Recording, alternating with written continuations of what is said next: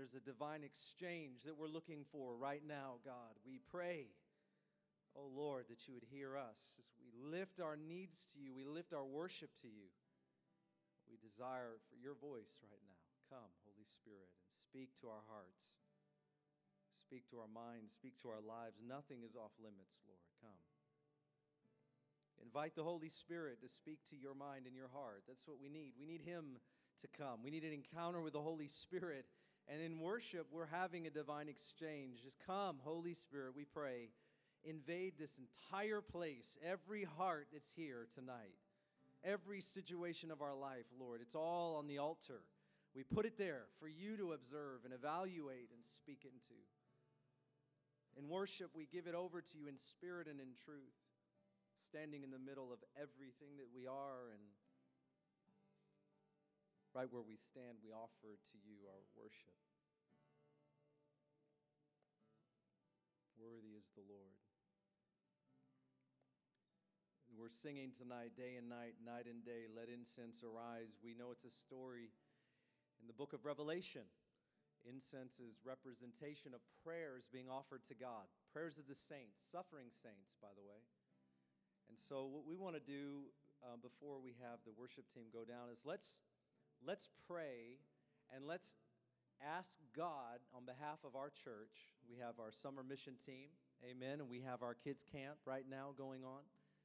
And uh, we know that, that those things are happening, but we want incense to arise. We want our prayers to be offered unto God. Would you join me as we pray right now for our summer mission team and everything that they touch and everything that they do and everything that happens this week there over in Edgewood would be a blessing, but it would be a blessing that carries an echo, amen, just into the years that unfold. If you don't know, we have a summer mission going on. A week long, and it's we're rebuilding a building, and so many appointments, divine appointments, can happen, and it can touch lives for, for many, many years. So pray with me over that team. Father, we thank you in the name of Jesus for every person that has volunteered, giving their time and their talent, their treasure for ministry, God, we could do other things. We could watch television, we could play baseball, we could hang out outside on our porch, we could do whatever. But Lord, there are so many of us that have decided to serve over there for an entire week, and we pray.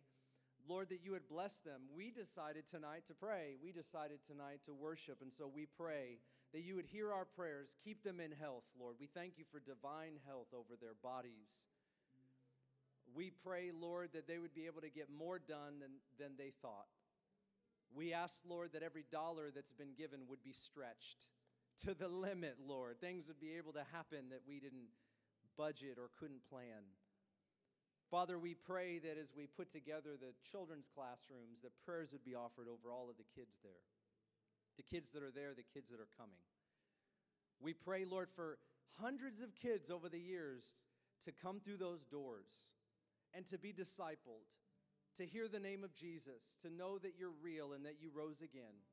We pray that the gospel would be proclaimed every part of that building, every part of that property. We thank you that that property is yours. So as we rebuild it together in Northwest Church, as we do that together, Lord, by faith, we're saying that you're rebuilding us, that you are doing something in the future spiritually, as we are putting our hands to something physically, we prophesy that in the spirit, Lord, that you're doing the very same thing. You're renewing that place, you're renewing the people that are a part of Northwest Edgewood. We prophesy a renewal over them now in Jesus' name. And now, Lord, we pray for our kids. Won't you pray for our kids at Kids Camp? Lord, we ask that as the gospel is preached, we pray that every heart would be given over to you we know the statistics tell us that many come to Christ before the age of 11 and many more before the age of 19. And so we ask for every child to say yes to Jesus. We pray for every child to be baptized with the Holy Spirit. Father, we pray that every person volunteering, Lord, that you would give them clarity, discernment, prophetic words we pray for safety and health and all of those things naturally, but spiritually, we pray there would be an impact that would move beyond our prayers tonight. We ask, Lord, for deliverance. Some kids are abused or some kids feel rejected. But Lord, they're not rejected by you and they'll never be abused by you. And so we pray that your affirmation would be stronger than any rejection they've ever experienced. We pray that they would be marked and set apart for the glory of God. Come, Holy Spirit, pour out your presence tonight. We don't know what the sermon's about. We don't know we don't know what the focus is, but we know that they're gathering around you. That whole camp is about you.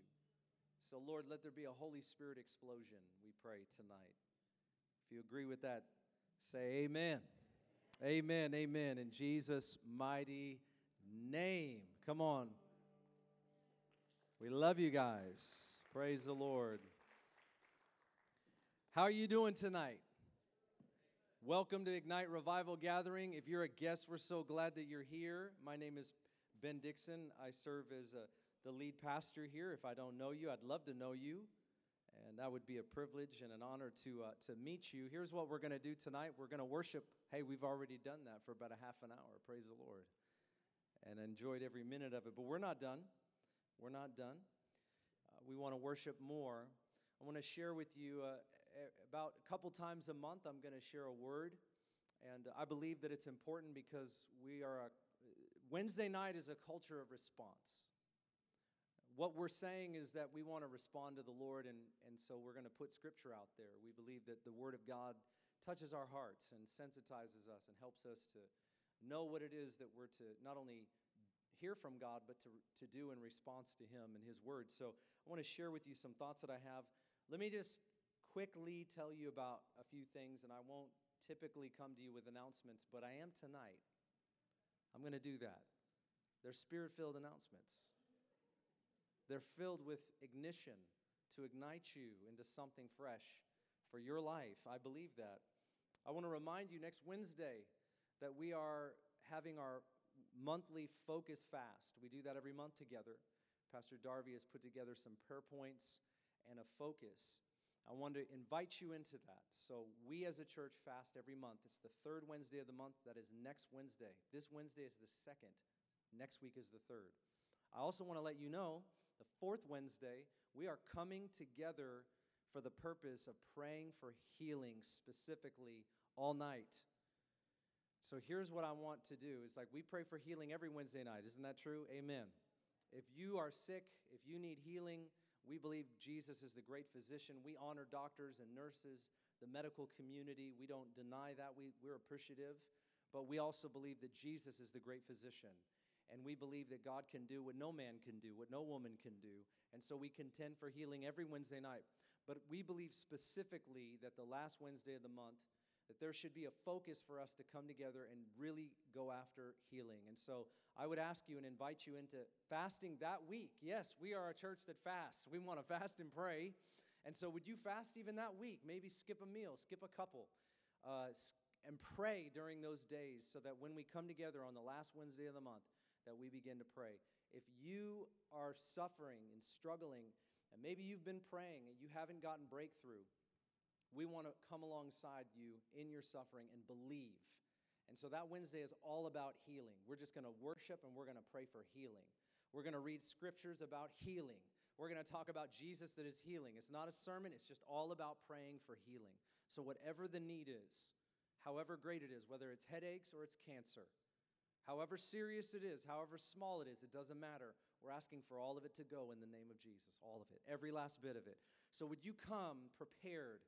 Expectant, believing God with us. That's what we want faith in the room to rise up and say, God, you can do it again. We read the scriptures, but we want to see it in our time and through our prayers. And the Lord says yes and amen, doesn't He? He truly does. And so come, and we're going to believe for that every week, but specifically on that week. I want to let you know that we have a prayer team training.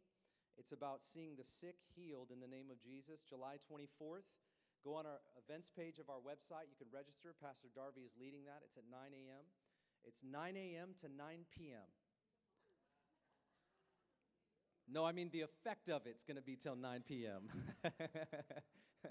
I'm signing her up for all day teaching. No, it's 9 a.m. to 12 p.m. Amen. Three hours. And it's, it's training on praying for the sick all, all that that includes. So register for that right now. We have several registered. We're inviting you to come. We, we don't just want people to hear that God heals, we want people to be trained so that they too will carry the healing power of Jesus or unlock it in their lives through prayer. So come to that, register for that whenever you can. Everybody say, Amen. Amen. Turn in your Bibles to 100 different places. Matthew chapter 5 and verse 6, I have at least one verse. I don't have a lot tonight. I just want to share with you a couple things. I, I was praying and I felt led to speak to you for a few moments before we go back into worship about being hungry for God. I want to talk to you tonight just a few moments about being hungry for God. I feel like I feel like having this thing in front of me is a problem tonight. And the reason is because I'm pretty sure unless I step out here, you you can't see me, Tony. Okay? Because you're looking straight at this metal contraption over here and and I know you're over there too. I want you to be able to see. So now we're good. Now I feel good about my life right now. Move the pulpit out of the way, it's in the way. Matthew chapter 5 and verse 6, it says this Blessed are those who hunger and thirst for righteousness, for they shall be satisfied. Father, thank you for your word. Breathe on it as we pray. Breathe on it as we hear it. Breathe on it as we talk about being hungry. Give us a hunger for you. In Jesus' name, amen. Amen. There's something um, special happening in our church and I believe actually all over the region, all over the world right now, the Holy Spirit is being poured out. I, I've been able to experience um, the precious Holy Spirit in many ways. I have had the blessing and the privilege of being touched by God on many occasions. I've been in rooms, I've been in conferences, I've been in church services, I've been in settings where I've truly encountered the Lord. Every house that I've lived in, I've, I've had a supernatural encounter with God that's hard to describe. You know, if I were to describe some of them, uh, you might think a little differently about me. But the, I assure you, they did happen. I've written about a couple of them in my books, and I could write even further. One time, the Holy Spirit said to me, I don't want you to be known for your encounters. I want you to be known for talking about me, preaching the Word of God, and leading and equipping people. So sometimes sharing your encounters with God is good for a testimony, but it can also be, um, sometimes it can get in the way because people start to get hungry for a thing instead of the Lord. And so I just think it's important that we recognize that.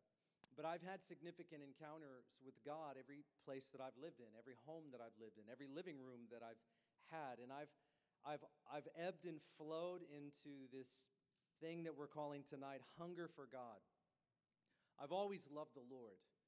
I always want to know God's word. I always want to pray. I always want to experience God. But I want to talk to you tonight about having a hunger for God. Having a hunger for God that propels you forward, that keeps you on fire, keeps you moving forward, it keeps your heart soft, it keeps you in prayer, it keeps you in the word. And you're not stepping back, you're continuing to take steps forward, you're pressing in. And I think this is important for us to recognize that we need to be hungry for the Lord. I want to ask you tonight are you hungry for God? Would you describe yourself that way? Pastor Ben, I am hungry for God. I can't wait to meet with the Lord. I can't wait to open His Word. I can't wait to be at church worshiping with God's people. Man, this is the most exciting thing that I get to be a part of is being among God's people and telling him how wonderful he is. Pastor Ben, I'm hungry. I'm not saying I'm as hungry as I can be, but I'm telling you I have a hunger for God. Would you describe yourself in that way? Because if you wouldn't fully describe yourself in that way, I want you to be able to do so after tonight. I want to just, I want to do more than just say it, I want to pray it. We want to pray that God would give us a hunger. And when we do, God will. We, we have not because we ask not. If we ask Him, He will give it. He will give us a hunger. You may say, Well, I don't have that right now. It doesn't have to stay that way. Jesus said, Blessed are those who hunger and thirst for righteousness, for they shall be satisfied. Those who have a hunger for God's ways, God's word, God's presence, He says, will be satisfied. There is something that precedes receiving, there's something that precedes being satisfied, and that's being hungry. And we all understand this. I love how Jesus uses metaphors that we get. Everybody in the room gets this one. You don't need a degree, you don't have to be a scholar. You get hunger, you get food, you understand what it is to know hunger. And we want to be hungry for His presence. We want to be hungry for His word, His ways, His righteousness, and all that He is. The entirety of Jesus Christ, we want to be hung, hungry for Him. but hunger precedes receiving from the Lord. Hunger says that there's more. Hunger says that we need something. You know, when you're physically hungry, your stomach, the, the, your stomach lining, it sort of touches itself and it sends up a signal to your brain.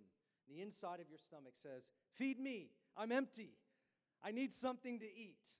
Now, don't debate me by saying you're hungry all the time, even when you're full. Don't, don't do that to me. Don't mess up my illustration tonight. Not, not now. It's not time. But there's something that happens in your stomach. It sends a signal to your brain that says, I need more. Go to the fridge, open it up, put something in your mouth, okay? And let it send all the way down here. I need it to be filled up. Hunger tells us something that we need more and we need something. There's an emptiness there. Almost every, um, I, th- I think that something that is in the way of hunger is being full.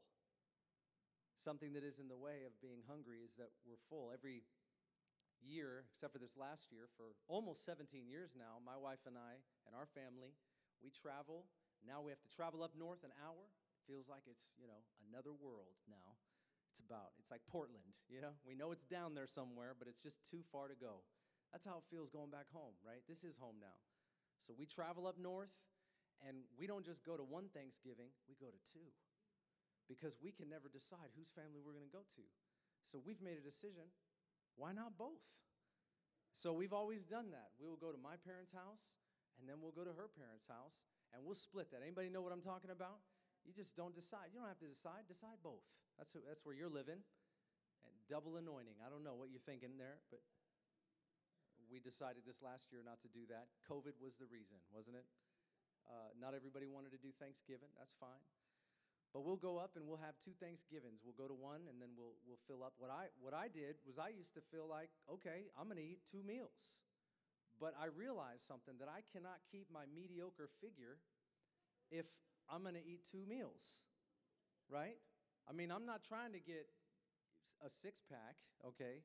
But I'm trying to maintain like an okay thing. like an average, I'm trying to look average, you understand? I don't want to be better than that, but I'm trying to maintain the mediocre figure that I have. And I realize that if you do Thanksgiving twice, that's not possible. I realized that at some point. I had a revelation. You too understand what I'm. And so, you know, you can't do turkey twice and pumpkin pies. You just can't. You know, you just can't do it. So, what I decided to do when I was started calorie counting or turkey counting on this occasion is that I would fill up at one place, I would eat, and then we'd go to the other place.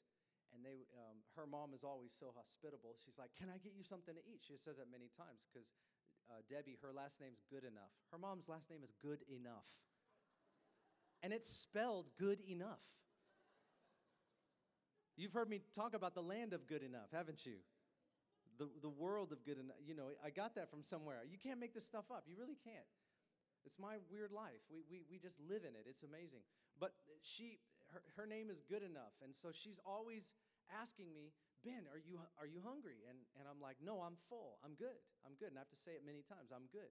I'm good. I might snack a little bit, but I don't eat a second meal because I'm full. Well, here's the, re- here's the reality. When you're not hungry, you're not going to eat. When you're full, what you say is when somebody is offering you more or somebody is offering you something, when you're full, you say no.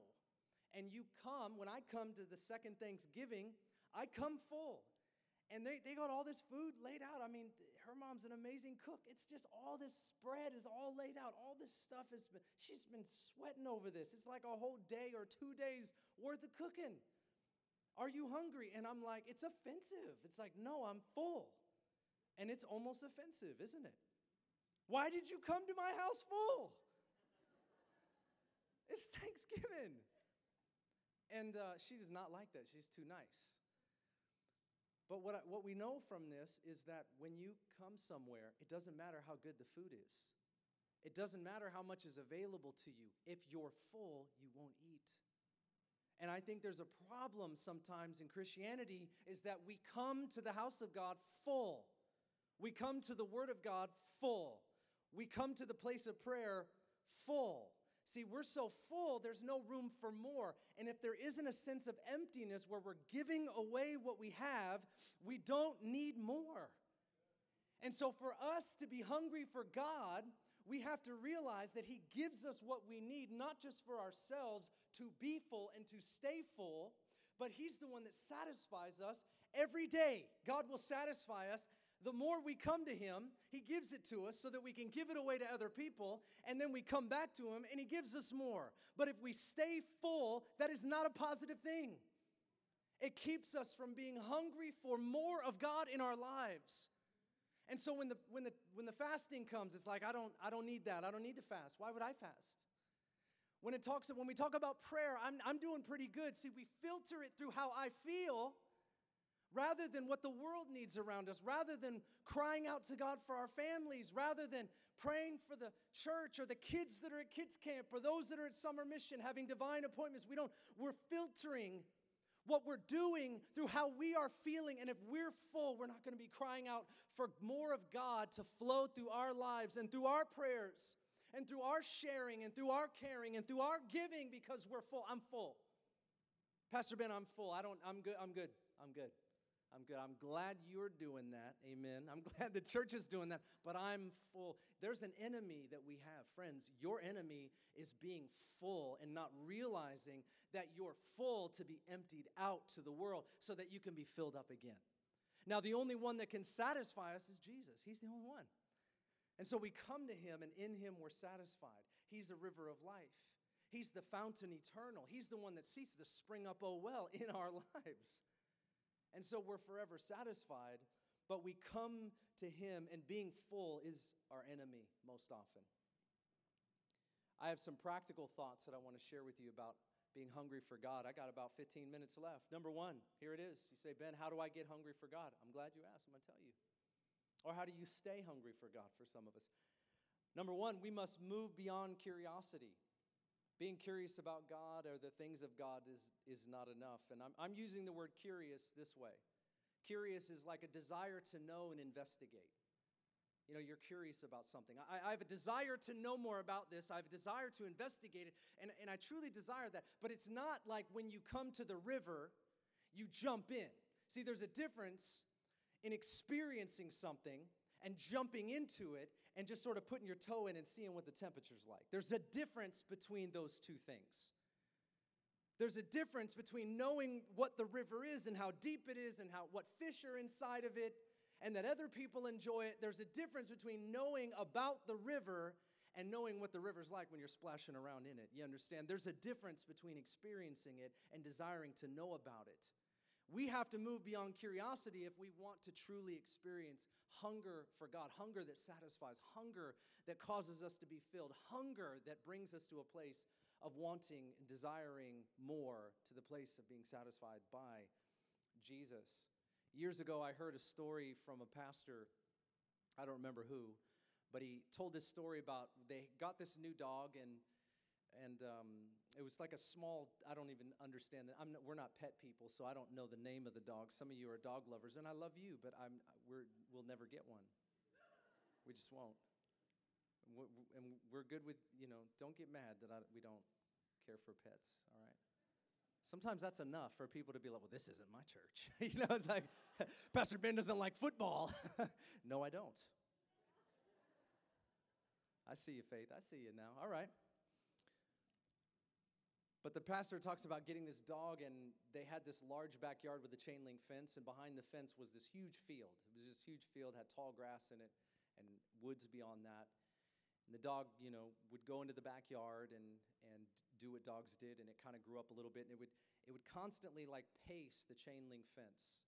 And there'd be all kinds of noises and birds on the other side, and other things would be happening. And he said he would sit outside in the back porch and watch the dog pace and bark and he was always sitting there wondering what was beyond the fence. Here's his like limitations. Here's his lot in life. My lot in life is this big backyard with a chain link fence, but there's something out there. There's this huge field out there. There's this place that I could roam around. And so the dog would just sit there and look out into the field. And the pastor talked about how funny it was. Even, even, even when he would hear something, he would only pace the fence and bark at it, but he would never go beyond that.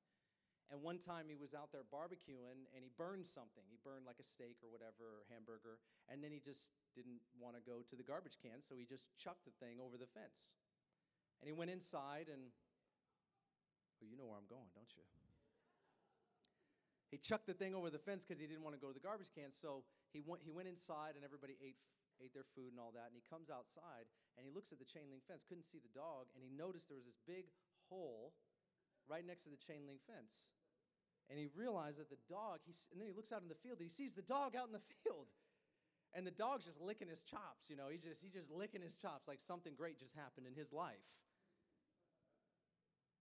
He, he burrowed himself underneath the fence. He got on the other side. I mean, this is like the dog's a year and a half old. For a year and a half, this dog stayed in the confines of this fence. He stayed in his limitations. But something interesting that the guy talked about was that it was hunger that drove him beyond his fence. The dog was always curious about what was on the other side of the fence. He'd sit there and he'd look into the field. He'd bark when he heard a noise. He always wondered. He'd just sit there and this guy would watch him and he realized at some point hunger will take you where curiosity will not go.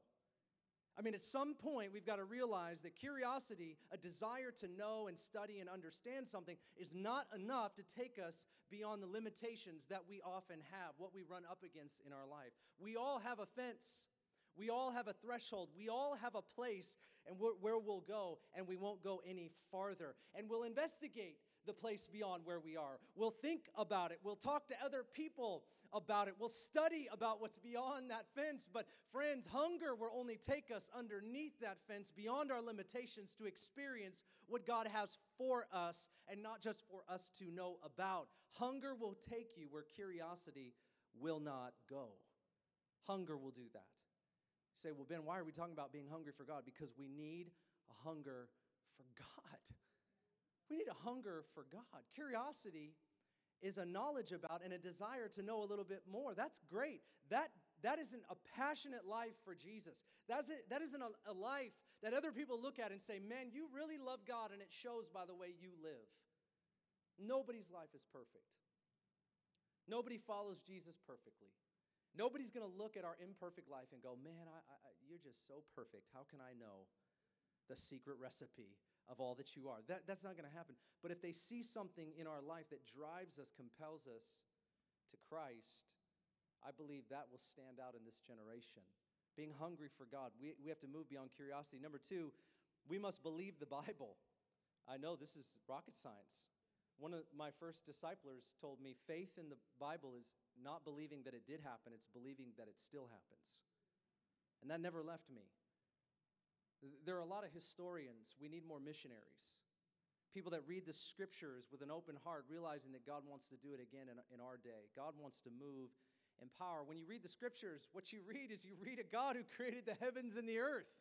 You read a God that moved his people out of slavery and bondage. He split the sea. They walked across on dry land. We're talking about a God that caused water to come out of a rock a God that had a pillar of fire and a cloud and led his people, and they didn't know where they were going. We're talking about a God that can protect us from anything, including wild beasts. Amen. You've read the book of Daniel before. We're talking about a God who can bring us into a promise and cause walls to crumble. This stuff really happened. We're talking about a God who heals the sick and raises the dead, who casts out demons, who deals with evil, who has a solution where there's a problem. We're talking about a God who knows what he's doing when nobody else does. And when you read the scriptures, you can't help but be inspired by faith unless you believe that it's a book that happened back there, but it doesn't happen anymore. Friends, we are a people that believe that what God has done is what God still does. What God said is what God is saying. We are a people that believe this, and that's why we pray. We're not praying, hoping, oh God, whatever you can do, I hope, you know, and I, ho- I hope, you know, it can work. He's the same God. He's the same God that got up out of a grave. He's the same one today. And when we read the scriptures, we see him for who he is. When you have proximity to the Bible, you come face to face, you are confronted. Our passivity is confronted. Our prayerlessness is confronted. Our faithlessness, and not our faithfulness, our faithlessness is confronted. Our unbelief is confronted with a God that is bigger than every situation and circumstance that we ever go through, that a nation ever goes through, that any injustice will ever offer to us, He's bigger than it. He can do something about it. God is great. And when you see in Scripture who He is and what He's like, you can't help but pray into that. You can't help but press into that. You can't help but believe it again. The prayer becomes, Do it again, God. We need to see you do in our day what you've done so many times before. That's what revival is all about. Revival is about do it again, Lord. Revival is an acknowledgement of what he's done and faith for what he's doing. We believe in scriptures. If we want revival, we've got to go back to the Bible and not just believing that it happened, but believing that it happens. This is the culture that we want to create here on Wednesday nights. On Wednesday nights, this is, this is like the breeding ground for what we want to see happen all over this property and all over this city. Because when we pray, we're extending ourselves by faith into this spiritual realm where God moves from. God is spirit, and those who worship him must worship him in spirit and truth. God is greater than the physical realm. When we pray, we're pressing into that which we can't see because we're talking to who we know. And He has power and dominion over everything. And God answers from that place, which is the culture that we carry as we gather here tonight. And it's a hunger that drives us to pray when we see nothing. It's a hunger that drives us to pray when we feel the opposite. It's a hunger that drives us to worship and raise our hands when maybe what we're going through or maybe what we're feeling is the opposite. We may not be feeling like worshiping, but that doesn't matter. Because it isn't about how I feel tonight, it's about who I know, it's about who I worship, it's about what He's like. And it's a hunger that will drive us beyond our curiosity, and it'll drive us beyond our unbelief, and it'll move us into a place and a realm of faith and the Bible is this place that stirs us to stay hungry, not just to be hungry, but to stay hungry. The third thing is we must hear the testimony of the Lord. I told you to hold me accountable to some of the testimonies, and you can do that, and we will hear some of the testimonies. And I'm planning for that to happen in all of our services to share the testimony of the Lord. We've done that sometimes, we need to do that more times. Because when we hear the testimony, we're confronted with an opportunity.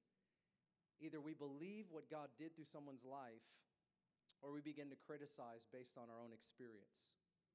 Sometimes when we hear the testimony of the Lord of what God's done for someone else, we go, Well, God didn't do that for me. See, the first thing we do is we filter what God does through our personal experience.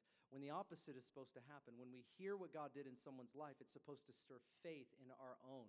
And the fact that maybe we didn't experience something is the very reason why we need to hear what God did in someone else's life because he did it over here. Well, that stirs faith that he can do it right here. So we can't filter someone else's testimony through our past experience because it denies the faith that we need to continue to believe God right where we are. It will deny it, it will put the fire out. I don't know about you, but I love reading church history, particularly about revival, the stories of the Great Awakening, Wales, Azusa Street, Jesus People, Pensacola, every revival. I don't care which one it is, I love them. My favorite is the revival of Wales and Azusa Street. I love what God did. The details of it are, are just fantastic. In 1903, God poured out his spirit in the nation of Wales in a way where they say 100,000 people just in that one nation alone came to Christ in the period of three years, not even three years. There's a man named Evan Roberts. He was about 25 years old, and he began to pray in this little chapel with some young adults. There were some old saints that had been praying a long time, and then he began to gather a couple hungry young adults, and they started praying. This man was not a preacher, not even close. In fact, you can hardly find any of his sermons because he barely ever preached. And so at 25 years old, he began to pray with some of these people that would stay after services, and there was nothing. You couldn't feel anything, there was no anointing in the air. And they talk about this one night where Evan Roberts began to pray this prayer, and he would say, God, bend me. And it's another way of saying, God, break me. Use me as a vessel. He would say this, God, bend me. It was a prayer that he would pray over and over again. It sounds really strange. Like, why would, why would he say that? And one night, God did just that. God broke him and poured out his spirit on the whole place there in Wales. We call this the Welsh revival, where the whole world was set aflame from this particular this chapel moriah chapel where god was moving uh, just a couple kids and a couple old saints that were crying out to the Lord. And this happened not only there, but it began to spread. It was not centralized around this one church and this one person. One of the beautiful things about the Welsh revival is it started one night, but the fires of revival begin to spread throughout Wales. All throughout Wales, Evan Roberts would never tell anybody where he was going to preach because he didn't want people to gather around him. In fact, most of the time he didn't preach. He would come in the back and he would pray and he would cry. And they would have him come on the pulpit and he would look like a blubbering idiot because he couldn't get through any of his words. But as he began to cry, as he began to just say a few words, people in the audience, people in the sanctuary begin to cry. People begin to moan. People begin to fall on the ground. A hundred thousand people came to Christ through this guy that could barely even get through his words to preach a sermon. It was a time of religion. It was a time where nothing was really happening.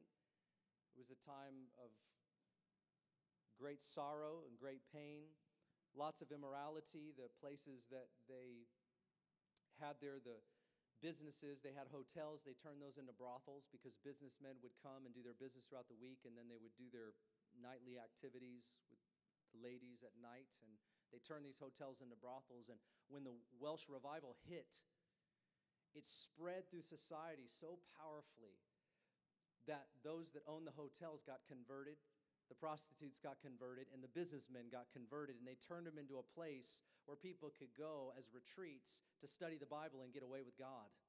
All of them not some of them all of them they had to change business hours friends it hit society they had to change business hours so that people could get home in time so they could get to the revival meetings because revival meetings were going on every night like we're doing wednesday night they did them every night and we're talking like every church every church that had a little bit of fire every church had a, had a meeting going on. Everybody wanted to experience the presence of God, they wanted to experience the power of the preaching of the gospel. I mean, there's newspaper articles. I think it's 1904 when you know they played soccer. They call it football. We call it soccer.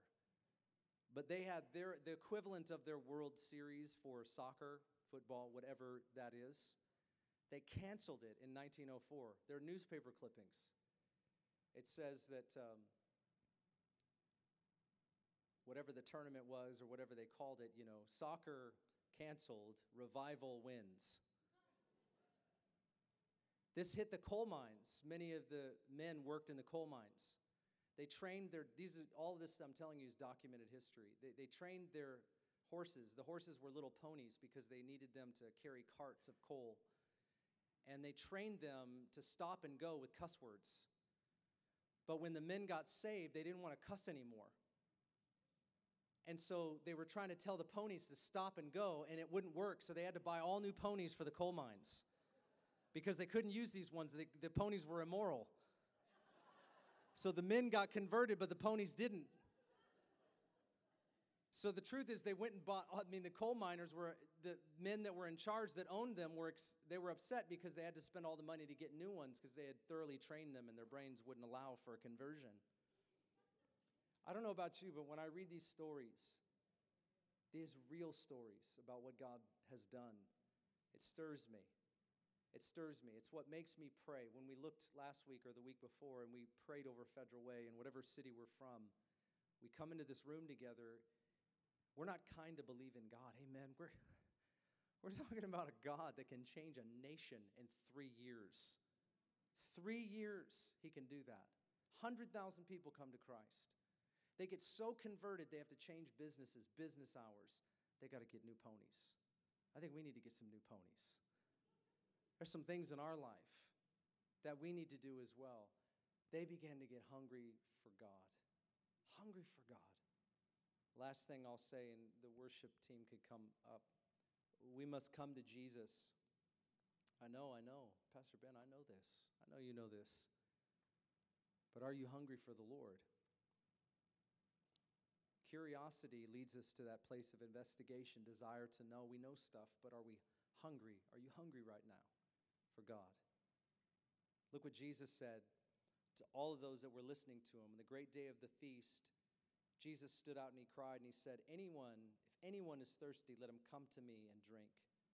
He who believes in me, as the scripture said, from his innermost being will flow rivers of living water. Jesus said to this, he looked people in the eyes, I just want to be there. He looked him in the eyes and said, If anybody is thirsty, come to me and drink. As the scripture says, out of his innermost being will flow rivers of living water. I want to ask you the question tonight that Jesus asked the people that were listening to him Are you thirsty for God? David says in Psalm 63 1, he says, I long for you, O God. My body aches in a dry and a weary land.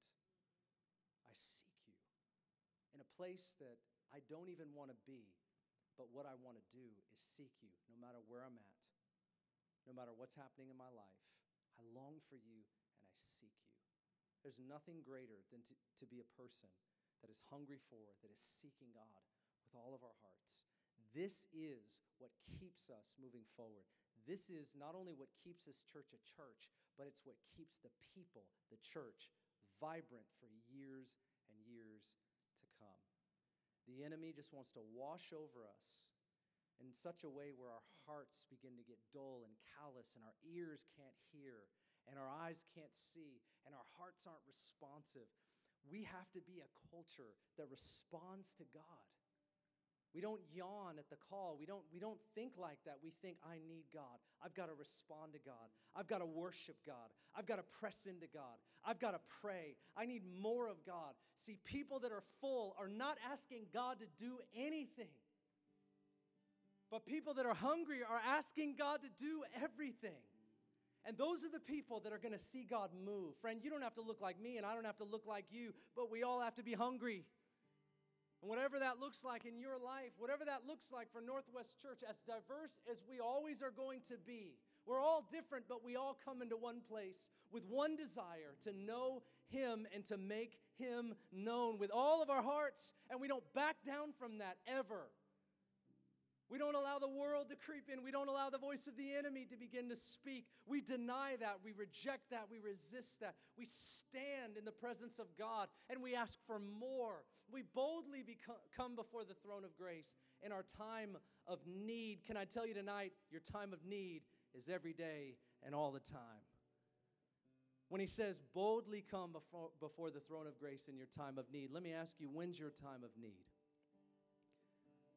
Is it sometimes? Is it reacting to something? Or is it responding to God all the time? I just want to provoke you and me to be a people that are hungry. Would you stand to your feet as we worship a little bit more? Let's hunger. Here's what I hear from the Holy Spirit tonight. And I share this with you. Just, I was provoked today to talk about not only being hungry, but staying hungry. Amen. Some of us, you're saying, Ben, I, I need to be hungry for God. I'm not there. Some of you, you need to stay hungry for God because maybe you're in a place where you know you're hungry for Him.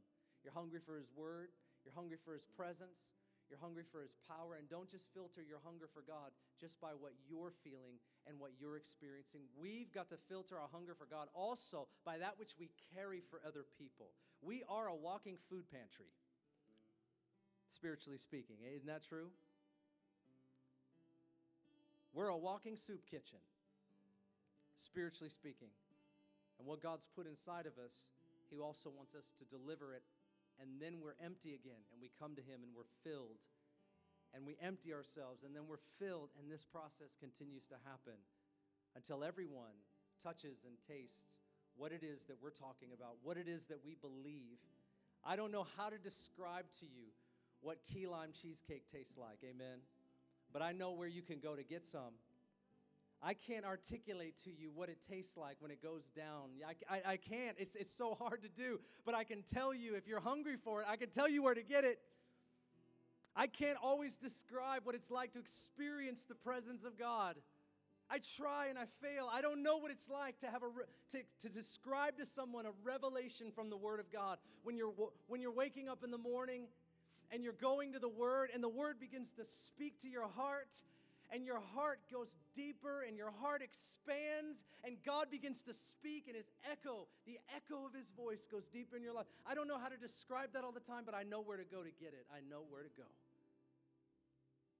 Hunger for God drives us will take us where curiosity will not go. If you need hunger for God in your life, let's just ask Him for it right now. Come, Holy Spirit, we pray in the name of Jesus that you would come among us. We ask for a sovereign outpouring of a holy hunger tonight. We reject passivity. We reject and resist apathy in the name of Jesus. We will not be a people that just sits there and says nothing and does nothing. We will be a people that pursues. We will be, we will be a people that is hungry. We will be a people on fire for Jesus. And we're asking you at Ignite Revival Gathering that you would put a fire in our hearts tonight, that we would be on fire for Christ and for Christ alone. You are our portion, you are revival. And so we ask, come and touch each one of us right here and right now. Lay your hands on us, Lord. Lay your hands on our heart. Lay your hands on our mind. Lay your hands on our body. Touch us, we pray, in Jesus' name. We need you to do that right now. We need you to do that tonight. Would you come and give us a hunger in the name of Jesus? Now we're going to worship. Let's worship the Lord together and ask Him for a hunger. Would you join me? Come, Holy Spirit. We pray for